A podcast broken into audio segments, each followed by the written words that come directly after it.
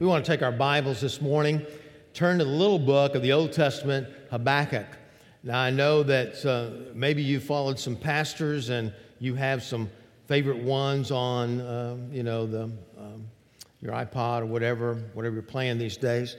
But, uh, and some people call it Habakkuk instead of Habakkuk. So, why do they do that? Because we have no idea how to pronounce this guy's name. We just don't. Most people sort of say Habakkuk, so that's the, that's the way I'm doing it. So I won't have to explain that every Sunday, okay? But we want to take our Bibles and turn to uh, Habakkuk, I mean uh, Habakkuk. And um, as we do, we're in a series of messages. We began this series of messages last week, and um, we praise the Lord for what He's done in our church. And I tell you, we had a great day yesterday. I just I don't want to I want to go past and not remember that because uh, we had this harvest hoopla. Okay, uh, how many of you were involved in that at all? I mean, you worked in that all over the auditorium. We had about we had pretty close to 600 children come, and uh, about 12 to 1500 people total during the day. Isn't that great? Isn't that wonderful? And uh, got, you know, just seeds of the gospel, but also just having a really good time uh, for the kids. And so we had a great day yesterday. Well, how long must I wait? That's the title of the message. And you say, wow, Pastor, if you could answer that question for me, it'd be worth me coming to church. Well, let's see what we can do. Because really, when you think about it, we spend our life waiting. You know, we wait at the grocery store, we wait in line at, um, at, um, at certain venues that we go into, we wait in line in traffic. Many of you are on I 4 or the 417 every single day during rush hour. And I've traveled that route a few times during rush hour, and I know how much you have to wait. And if there's a wreck or something that happens, boy, you just you can wait all day. And maybe you feel like I do, and, and feel like this couple uh, as you wait your life through. Let's roll the, the video. Flash is the fastest guy in there. You need something done, he's on it. I hope so. We are really fighting the clock, and every minute counts. Wait. They're all sloths?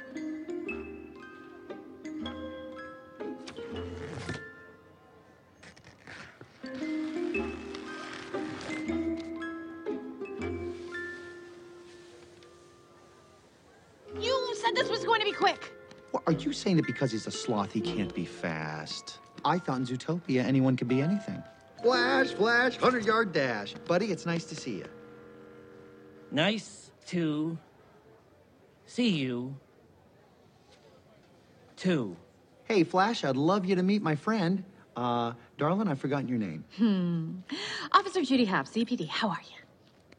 I am doing just Fine? as well as I can be. Hmm. What Hang in there. can I do Well, I was hoping you could run a play. for you Well, I was hoping you could. today? Well, I was hoping you could run a play for us. We are in a really big hurry. Sure. What's the plate Two nine T number? two nine THD zero three.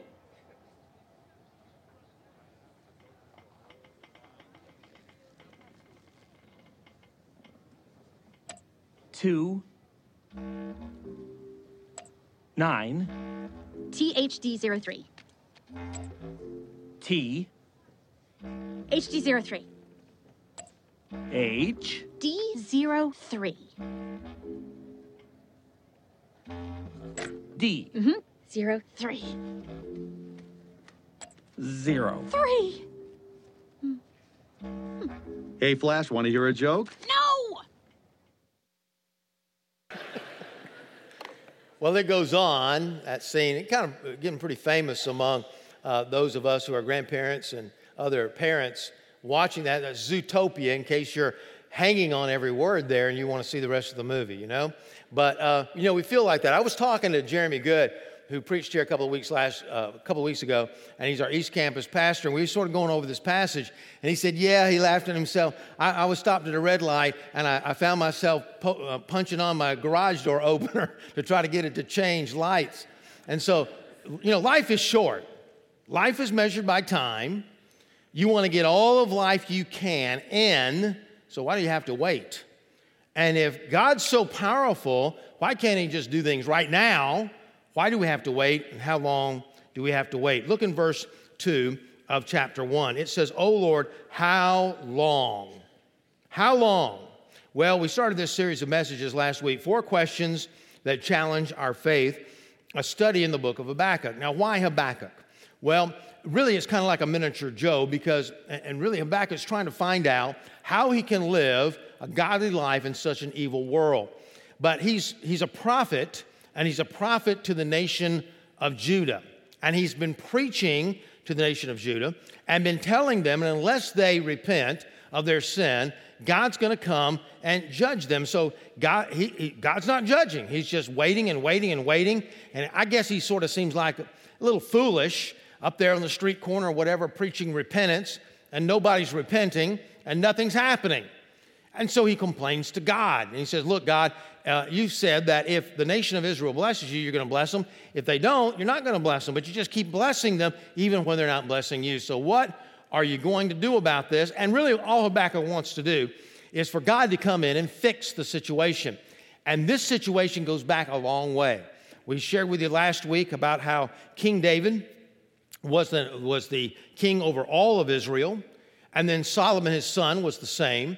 Well, Solomon started taxing the people to get rich himself more and more, and, and he fell into to sin and started marrying a lot of people foreign, that worship foreign gods, brought foreign gods into the nation. And because of that, his son Rehoboam was very influenced by that. So when he took over, he made some bad decisions and split the kingdom. There was a northern kingdom and the southern kingdom. The northern kingdom was called Israel, they kept that name. The southern kingdom, Judah. Now, you read in the Bible sometimes in the Old Testament about Judah this and Judah that, and you're wondering, well, I guess that's just synonymous with the nation of Israel. Well, yes and no. It's only of the southern kingdom. And so, what had happened about 100 years before with the northern kingdom, maybe this help you out a little bit too. There were 19 kings from the time of Rehoboam, and really it was Jeroboam that took over.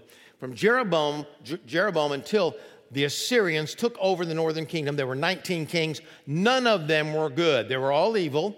And God kept patiently waiting for them to repent. They never did. The Assyrians came in, and the Assyrians had um, a way of doing things when they conquered a nation. They were afraid they would gather together as a, a new army, and so they scattered them everywhere.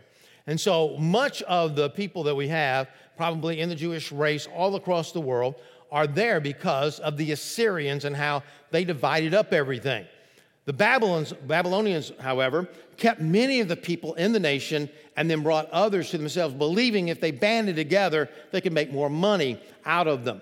And so, different philosophies. But the northern kingdom was already gone. And Habakkuk was wondering, why doesn't Judah learn from the mistakes of the past? Because they had 20 kings during this time, and eight of them were good. And every time they had a good king, God would bless. Every time they had a bad king, he would uh, not bless them at all. And so here we have the tension going on with Habakkuk. He wants God to bless the nation, but what he wants to do is for God just to come in and fix everything, just like you and I want him to fix things. And God had another idea. And God says, Look, Habakkuk, I tell you what I'm going to do, but you're not going to understand it. And he says, well, well, try it on me. And he says, I'm going to call the Chaldeans, Babylonians, I'm going to call them in, and they're going to overtake the southern kingdom of Judah, and they were going to, they're going to conquer them. And of course, Habakkuk said, You're right, God, I have no idea why you would do that. You're going to take an evil nation, more evil than, than Judah ever thought about doing, being, and conquer that nation. He says, I don't, I don't agree with that, and I don't like what's going on. And now we get into the second conversation of Habakkuk. And we ask ourselves the question how long? Well, there's three things I want you to notice in this passage. Number one, the why, then the where, and then the way. First, the why. I still don't get it. I still don't get, God, what you're trying to do. Look in verse 12. Are you not from everlasting, O Lord, my God, my Holy One? We shall not die, O Lord. You have ordained them as a judgment. And you, O rock, have established them for reproof. He says, Okay, God, I'm, I'm getting what you're saying a little bit. What you're going to do, you're going to bring this nation in, the Babylonian nation, you're going to come in and you're going to judge us by them and establish reproof. But then he still is confused and he's still struggling with the entire na- notion of this happening. Look in verse 13. You who are of pure eyes than to see evil and cannot look on at wrong. And, and this points to the cross. Remember when Jesus was hanging up on the cross and he said, My God, my God, why have you forsaken me? At that point, the Father turns his back on the Son because at that moment, he takes on your sins and mine on the cross at that very moment.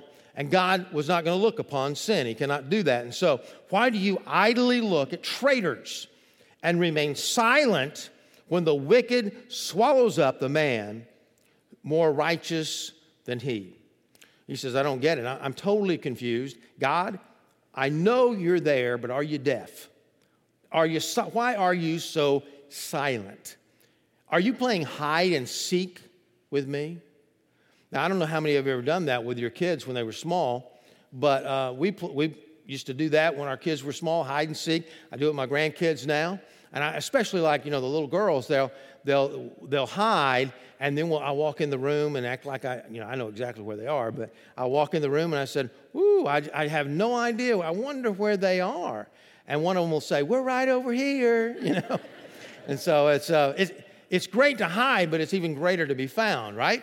And so, but it's more like when I hide, because I'll, I'll hide and they can't, sometimes they can't find me and they'll wonder, I don't know where Papa is. And I'll kind of clear my throat, rattle something in the closet so they can find me. And it's sort of like God. I'm going to be silent. I'm going to have you wait on me because I'm teaching you something. I'm maturing you in a certain way, but I'm still behind the scenes clearing my throat to let you know that I am there. So Habakkuk recognizes that. He's struggling with that. He says, On the one hand, God, you're speaking to me. On the other hand, I don't like what you're saying. And he goes on in verse 14. And he says, There's fear here. There's legitimate fear. He says, You make mankind like the fish of the sea, like crawling things that have no ruler. He says, Israel, he's talking about Israel here, or Judah. He says, We're like fish shooting fish in a barrel because he brings all of them up with a hook. He drags them out with his net. He gathers, gathers them in his dragnet, so he rejoices and he's glad. This is the Babylonian kingdom. They were, they were people not only of war, but also they were fishermen as well.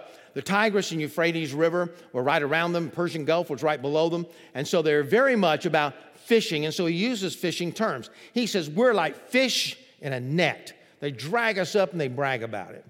And then in verse 16, therefore, he sacrifices to the net, makes offerings to his dragnet, for by them he lives in luxury and his food is rich. Is he then to keep on emptying his net and mercilessly killing nations forever? Talking about Babylon. He says, here's what they're doing they're dragging people up, they're conquering nation after nation with these great weapons that they have and their great might and their great power, military power. Then they worship their military power. God, how long are you going to allow that to keep taking place? Well, realize there's, there's a limit to it, and we'll come to that in just a few moments. But we get the why. You understand why he is struggling with all this. But, but what, do, what do we do in the meantime, however, when we're waiting? We get insight in verse 1 of chapter 2, and we look at the where. Habakkuk, talking of himself, says, I will take my stand at my watchpost and station myself on the tower.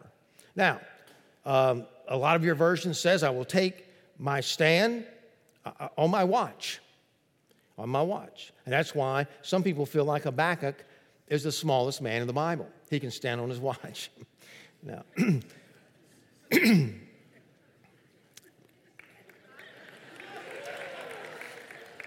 I know it's corny. But it, there's an insight there because a lot of people think Bildad the Shuhite is the smallest guy, but it's not true. Or Nehemiah. But anyway, somebody stop me. Now, he says, I will take my stand on my watchpost. Seriously, what does that mean? He says, Look, my circumstances are really bad here, and I don't understand my circumstances, but I'll never understand everything. I, I know my circumstances back says are true. It's just not the whole truth. Only God knows the whole truth. So I'm going to place myself in a, in a place where I will, I will understand the most truth. Now, in most cities, they would have a tower, and this is what he's referring to.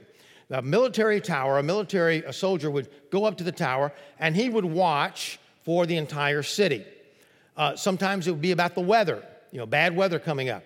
But most of the time, it would be about military powers coming against them. You know, they can, he can tell, well, this is a big army coming, or this is just some friendly people coming to visit us, just a few horses riding up. He could tell what was going on, and therefore he could see the bigger picture. And that's where, that's what he wants to do. He wants to go to his watch post and see things from a bigger point of view. And he's going to wait on this tower. Now, what about us? If we're going to go to the highest point, if we're going to go to the place where someone would possibly understand what's going on, where would we go? Well, Proverbs 18:10 says, "The name of the Lord is a strong tower. The righteous man runs into it and is safe." Again, we don't get the point of suffering. We don't get what's going on. But just because something doesn't look like it has a point doesn't mean it doesn't have a point. Just because something looks pointless doesn't mean it is pointless. And Habakkuk was beginning to understand better his circumstances by clinging to what he already knew about God. He says, I'm gonna, I'm like going to the watchtower and I'm gonna watch up there and get a perspective from God's point of view because I'm gonna go into God and I'm gonna try to see this world as he sees it. See, sometimes when we talk about that, can you have a worldview like Jesus? Could you have a biblical worldview? A biblical worldview is you know, right and wrong, right and wrong, but also seeing the world the way God sees it gives you perspective. It causes you not to panic when things come up in life. It's, it's not just something facing right now before you. You get the bigger picture of what is happening in your life. And so Habakkuk wants to have a, a worldview to see things the way God is seeing them. And notice there, he's standing. And this gives the picture of a soldier standing on duty.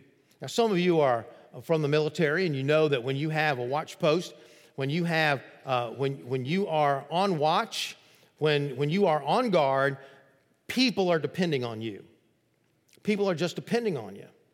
You know, soldiers are asleep in their barracks, and they're wanting to know they can trust you to keep an outlook for them because if you go to sleep on guard duty or you just simply, you know, no, nothing's happened. I've, I've, sat, I've sat out here and stood out here with my rifle.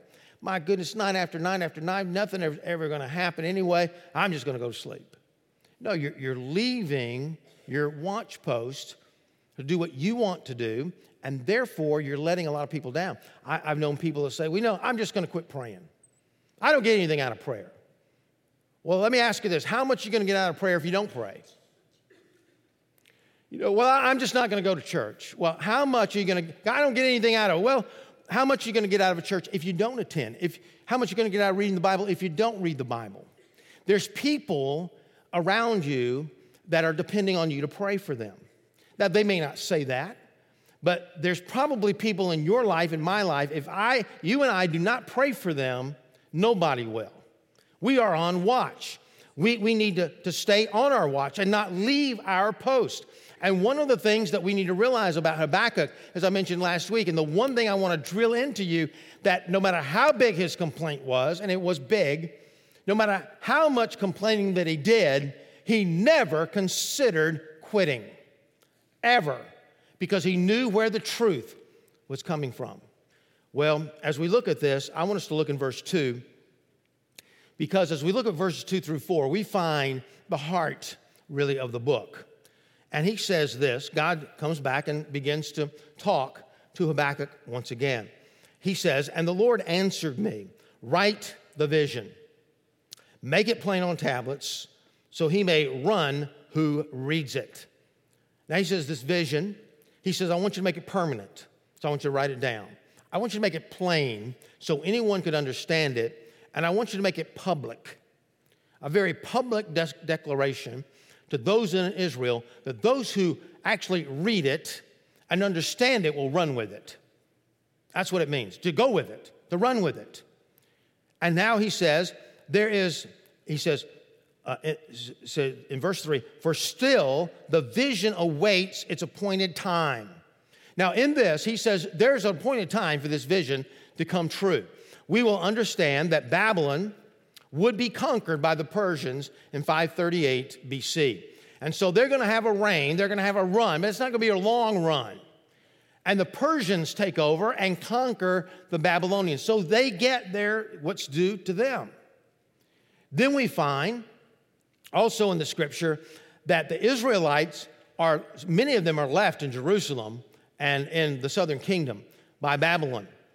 And now we find in the book of Daniel, we can find uh, things happening. And then finally in the book of Nehemiah, in 445 BC, 445 years before the birth of Christ, we can find that they're coming back, Israel's coming back to the nation of Judah in the southern kingdom.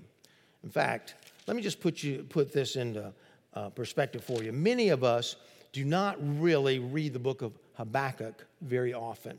But many read the book of Daniel. You love the prophecy there. You love the story about Daniel, the lion's den, the three Hebrews in the fiery furnace.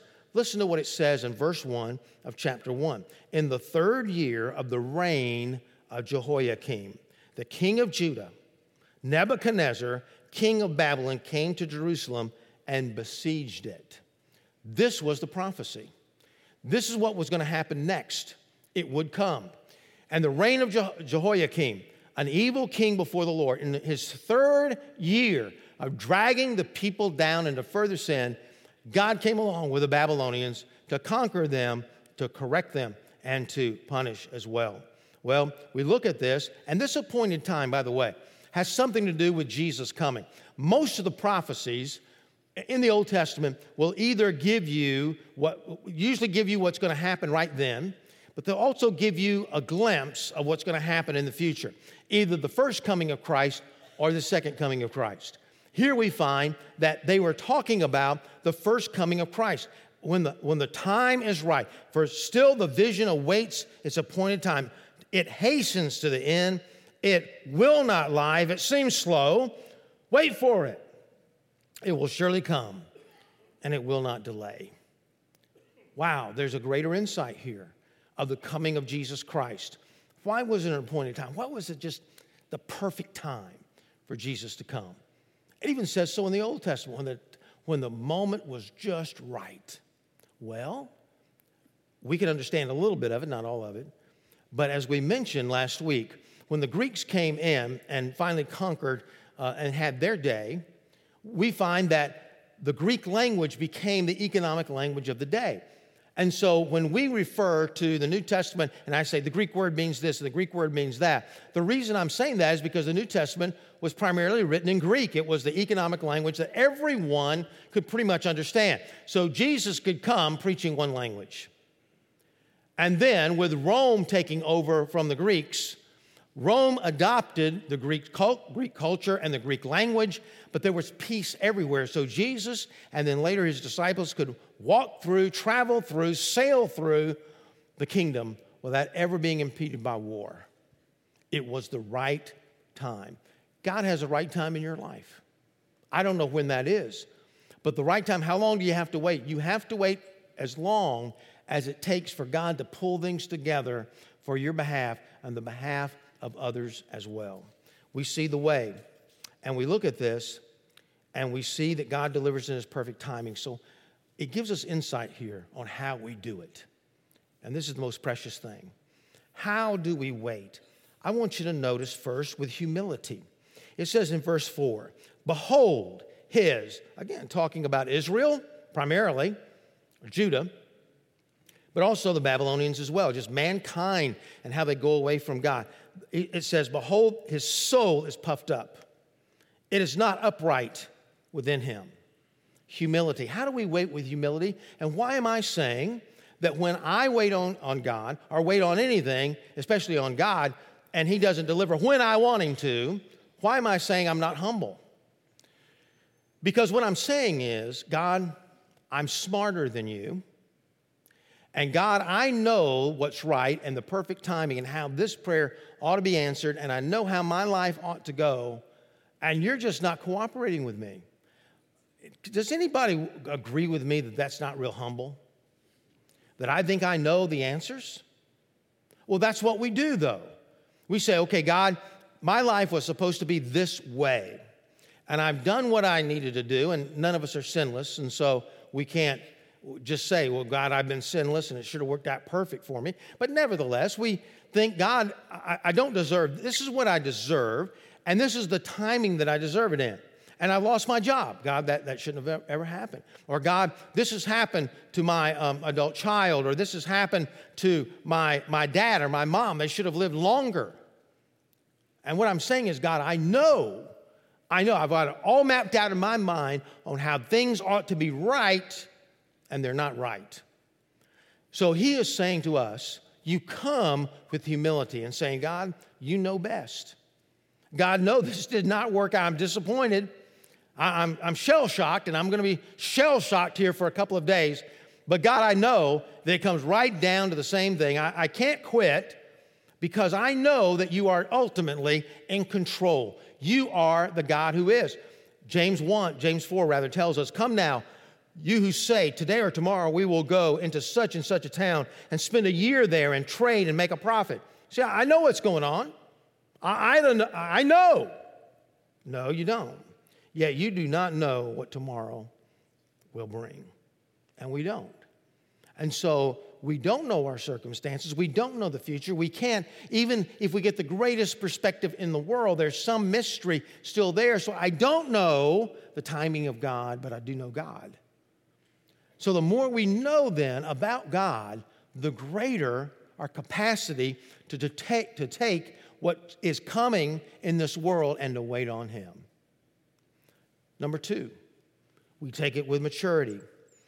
Notice he says, I will take my stand back in, in verse 1, my watch post, my station on the tower, and look out to see what you say to me and what will answer uh, concerning my what will answer concerning my complaint. He says, Look, I, I know God, I don't know everything, but I'm going to learn something from this. I, I'm going to see your perspective, and I'm going to learn from it. So we take it with personal maturity in mind. We don't quit. Quitting is a permanent solution to a temporary problem. Sometimes, you know, the Bible even tells us, be still and know that I am God. One guy in the military tells a story about um, getting his leg shot up. And they were on the battlefield, and there was no painkiller around, but a, uh, they did have a doctor. And so he says, Look, I have nothing to kill the pain. I'm going to open up your knee, I'm going to open up your leg here. But when I do, you can't move. If you move, I may sever a vein, a nerve. You have to stay still. That's what God's telling us. Look, there's maybe no painkiller around, but during this trial, you must stay still and not give up. Take it with maturity. James says again in chapter 1, 1 Count it all joy, my brethren. Hard to do that, isn't it? When you fall into various trials, knowing this, the trying of your faith, the testing of your faith produces steadfastness, and let steadfastness have its full effect that you may be perfect and complete, lacking in nothing. And that word complete, perfect, complete means mature in Christ. So, thirdly, we also take it again with perspective. We need to look at the big picture of what's going on. Now, I said last week that the great thing about God. One of the great things I've discovered here in the, just the last couple of years, because I used to say all the time, oh, it's not about me, it's not about you, it's not about me, but it is about us. Because, because everything that happens to my children, my grandchildren, things that happen to you, things that happen to the church as a whole, uh, my, my wife, my, my parent, my, my dad, all of these things affect my life in some way. And they affect your life in some way. All those things involved around you. And that means that that's how much God cares, that He would take every detail and use it in our life. but it also means that there's something bigger than us involved, something huge. Now, on the one hand, if I were to say, um, instead of, we, we plan, by the way, over here in hospitality, right after uh, the service, come by and meet Pam and myself, my wife and I. We'd love to meet you, but say we just had nothing planned, nothing. And I just said, folks, uh, I tell you what, after the service, I'm just going to wait down here, and if y'all want to say hello, come on down and say hello. That takes no planning. I can do that right now. But what we did yesterday at the Harvest Hoopla, we didn't just say, y'all show up. That took weeks of planning, months of planning. The Kari Jobe concert that's coming up in a couple of weeks, we're just not simply, oh, let's just turn on the lights and turn on the air, make sure the AC's on at, so, at some point. You know, it doesn't matter when, just whenever we show up. And, uh, you know, it doesn't matter whether it's clean or not. It doesn't matter whether they have tickets or not. Just show up. No, it, takes, it takes weeks of planning that. Even for us, when we're having another team actually come in and do it. Things that are big just take time. And when they're taking time and God's working things around you, you don't know. You don't have that, that tower of perspective unless you're walking with God in a very close way. I was, uh, some of you are maybe involved in this right now, but you, you know, you have teenagers and you, you pick up your children, at one of these um, young people, rather, at, at one of the schools, maybe Oviedo High School. We, we used to have Oviedo High School and Jackson Heights Middle School. And when you pick them up in the afternoon, you have to wait on buses, you have to wait on a long line of cars, and if you don't get there early, man, you're waiting a long time. Now, it may be different today. I don't think so. I was going down the road. I was trying to pass through um, 426 about the time uh, uh, Jackson Heights was letting out, and I couldn't get by. The car line goes through the turning lane all the way down the road. You're going to wait a long time. Well, when we were picking up our um, uh, kids when they were uh, younger in middle school and high school, my wife usually would pick them up and she would know that she was going to have to wait. And so she would rather wait in line in the beginning. So she would show up very early. And as soon as the, the kids get out, you know, they could pretty much see um, our uh, car and, and just go right to it. But on the other hand, sometimes I would pick them up. Different story. And I would wait kind of to the last minute because of things going on, maybe, and I would show up and I would have to wait in that long line. Well, such was the day. And my daughter, Lauren, had to wait for me to pick her up. And um, she was waiting, and I was in the car waiting and waiting and waiting. I guess trying to push my garage door opener. I don't know. But anyway, we were, uh, we, I was waiting in the car, long line, very slow moving. She was also waiting on the curb, used to getting in right away, and not today there was a girl standing right beside her, a girl that she was kind of a, a little bit afraid of. She was um, a little different, a little out there. And uh, she just thought to herself, you know, she was always kind of a little bit scared. She saw her in school and class and never really spoke to her. But she turned to her and she said, You know, God, I got I gotta say something. So she turned to her and started talking to her. And they got in a conversation. And they probably had to wait 15 minutes at least on me, and the girl was gone by then. And um, Lauren just got in the car, really didn't say much about it because what she done, what she did was talk to her. They laughed and cut up a little bit, and she invited her to church. Well, she invited a lot of people to church, just like you invite a lot of people to church, and they don't always come. And so she really didn't think too much about that. She was just glad that she had a chance to kind of break things down and at least talk to her. Well, the girl showed up at church. She showed up on Wednesday night and she started coming to church and she received Christ. And after she received Christ, she started growing. In fact, uh, last I heard, she was married, still growing in the Lord, still active in church. But what she told Lauren afterwards, she said, My life was so defeated and I was so down and so depressed. I didn't feel like I had a friend in the world. I was planning to go home that day and take my life. I had it all planned out how I was going to commit suicide. But because you spoke to me, I decided I'll wait and give God a shot. You don't know what you're waiting on. You don't know why you're waiting. You don't know what God's doing. You don't know who He's bringing into your life and who you can affect. Have the right perspective, but then, then also with faithfulness. Now it says here, wait for the Lord. He will surely come, it will not delay. Behold, his soul is not puffed up, it is not upright within him, but the righteous shall live by faith. This is one of the most famous sayings in all the Bible. In fact, it's requoted in Romans 1:17. Paul says it again in Galatians chapter 3, verse 11. And Hebrews, the writer of Hebrews, quotes it as well in chapter 10, verse 38. The righteous will live by faith. Now, this word has two meanings faithfulness and faith, and they both in, are intertwined together. And it says we need to live with faithfulness. You're going to eventually receive. You say, I'm, I'm just tired of waiting. I'm, I, I, just don't pray anymore because I'm tired that every time I pray, I don't get anything. Well, how much are you going to get when you don't pray? You know? What's going to happen in your life then? And over and over and over again, this is it. This is a, a big, huge lesson of the book of Habakkuk. If you don't wait, you won't receive it at all. But if you wait, you'll eventually get it. If you don't wait, you'll never receive what was promised. There's just no hope in doing that. If you do wait, you may have to wait a long time, but you'll eventually receive what was promised. Hebrews 10:36. You wait with faithfulness, with tenacity, but then you wait with trust. Verse 4 again, the righteous shall live by faith. Here's what he's contrasting.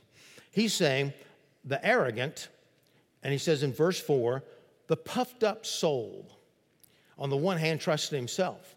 He trusts in what he can do, he believes in himself, but his self lets him down. And he doesn't trust in God. And when he sees the circumstances go so bad, what, he, what does he do? He keeps his eye on the circumstances. He, he goes by what he's seeing, what he's hearing, what he's experiencing. And because of that, it, it all relies on him or somebody else. Somebody else is getting in his way. Somebody else is uh, talking about. Somebody else is getting promoted ahead of him. Somebody else is, is hurting his, his kids because they weren't picked on a certain team. It's always something else or even themselves because they're just looking to that one way. Because after all, they know. They know exactly how life ought to go. On the other hand, the righteous one, the one who follows God, will live by what he knows about God and trust it. And that's why the more you know, again, the more you know about God, the more you can trust Him. Now, in the, in the Old Testament, um, unfortunately, we don't see stories completed all the time. And the reason why we don't see them completed is because they're completed in the New Testament. Who was the righteous one? The Bible says in Galatians that there's no way you can, there's no righteousness of your own. Romans says the same thing the book of Romans. But here's what it says in Romans chapter 5 verse 1. The apostle Paul, who was struggling through a lot of the things that you and I have struggled through, says this, "Therefore, since we have been justified by faith, we have peace with God through our Lord Jesus Christ." Justified, that means to be declared righteous, declared not guilty. How can we do that? He explains that in the first 4 chapters of the book of Romans when he says that we have no righteousness of our own. We are all sinners separated from God. That's why Jesus Christ came and died on the cross for our sins. It was the cross that brings things together and makes sense out of life. it is as we climb that tower and get close to God, then we realize it's the cross. John Stott, in one of his books, says this I could never myself believe in God if it were not for the cross. In the real world of pain, I could, uh, one, worship, I, I could not worship a God who is immune to the pain. I have entered many Buddhist temples in different Asian countries and stood respectfully before the statue of Buddha, his legs crossed, arms folded, eyes closed, the ghost of a smile playing around his mouth a remote look on his face, detached from the agonies of the world. But each time, after a while, I have to turn away. And in my imagination, I have turned instead to a lonely, twisted, tortured figure on the cross. Nails through his hands and feet, back lacerated, wrenched, brow bleeding from thorns, pricks, mouth dry and intolerable thirsty, plunged into God forsaken darkness. That is the God for me. He has laid aside his immunity to pain. He entered our world of flesh and blood, tears and death. He suffered for us. Our sufferings became more man- manageable in light of this. There is still a question mark against human suffering, but over it, we boldly stamp another mark the mark of the cross, which symbolizes divine suffering. The cross of Christ is God's only self justification in such a world as ours. You wait on the Lord, you receive the promise. You quit, you'll never receive the promise. And Habakkuk is going to be reaching the conclusion through the book that even though things seem bad here, I don't understand my circumstances here. Why doesn't some why are people making the wrong decisions over here? He said, in spite of human choices, God is somehow sovereign and has a divine plan all his own and will accomplish it. And he says, I can trust that. I can trust him. With heads bowed and eyes closed this morning, if you've never come to the place in your life where you've truly trusted Jesus Christ, I'm talking about different, different uh, words that you can use for it. You've never been saved, you've never been born again, you've never become a follower of Christ. They all mean the same thing you've never really received Him in your life, confessing your sins, I want to challenge you to do that right now. I want to challenge you to go to the tower and be the watchman on the wall, the watchman in the tower, saying, I can see it now, perspective. I can see it. Do you want to see it? Thanks for listening. You can find more sermons and other information at crosslifechurch.com.